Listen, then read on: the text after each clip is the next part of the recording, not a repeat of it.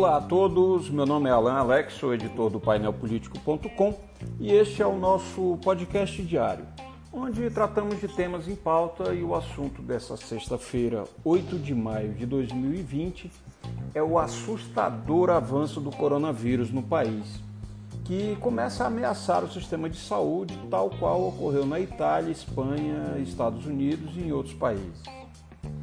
De acordo com números do Ministério da Saúde, foram confirmadas 751 mortes nas últimas 24 horas.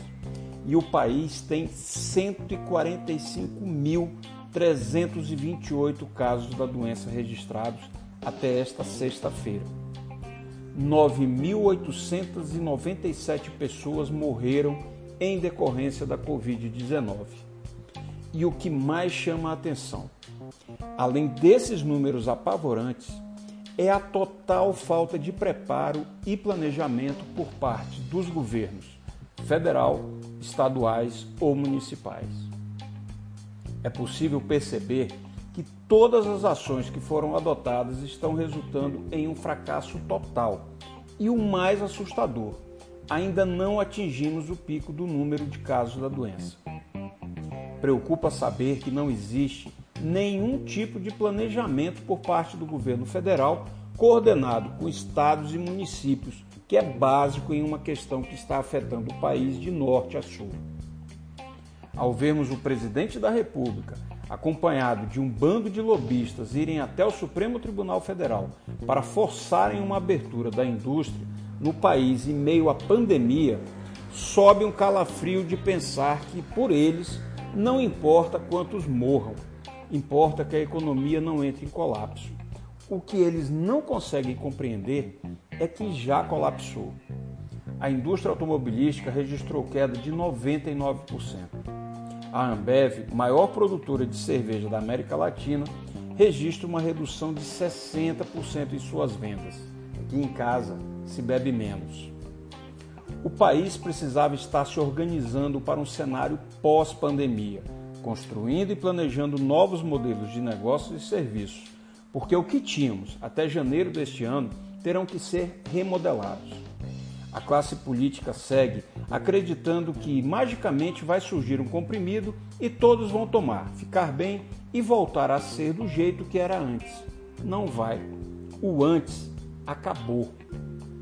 Nesta sexta-feira, um novo relatório de 25 páginas, publicada pelo Imperial College de Londres, com foco específico no Brasil, recomenda ações mais duras para conter a expansão do novo coronavírus.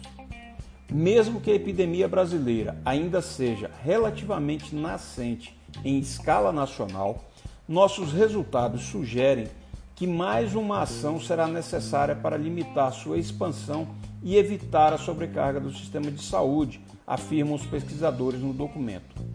Eles analisaram em 16 estados brasileiros afetados pela Covid-19 o impacto das medidas de prevenção adotadas. O problema é que esses estudos não estão sendo considerados pelo governo brasileiro, que insiste em um discurso contrário à realidade. Jair Bolsonaro programou para este sábado, dia 9, um churrasco para 30 convidados, como se nada estivesse acontecendo no mundo. Essa mensagem enviada pelo mandatário do país confunde e revolta muitos que, por estarem vivendo em suas bolhas sociais, ainda não, que ainda não foram atingidas pela doença, minimizam o problema e colocam os outros em risco. O Brasil é um caminhão desgovernado que tem ao volante um condutor cego e surdo e que infelizmente não é mudo, porque fala o que não deve o tempo todo. É chocante ver que o Congresso, que tem força para colocar um freio nessa carreta desenfreada, ignore o perigo que corre a população e a economia. Se tivéssemos adotado medidas coordenadas e duras em todo o país, certamente não teríamos tantos mortos. Mas enquanto o mundo entrava em alerta, o presidente e vários governadores e prefeitos simplesmente caçoavam da gravidade da pandemia. Países desenvolvidos ainda estão longe de uma recuperação plena.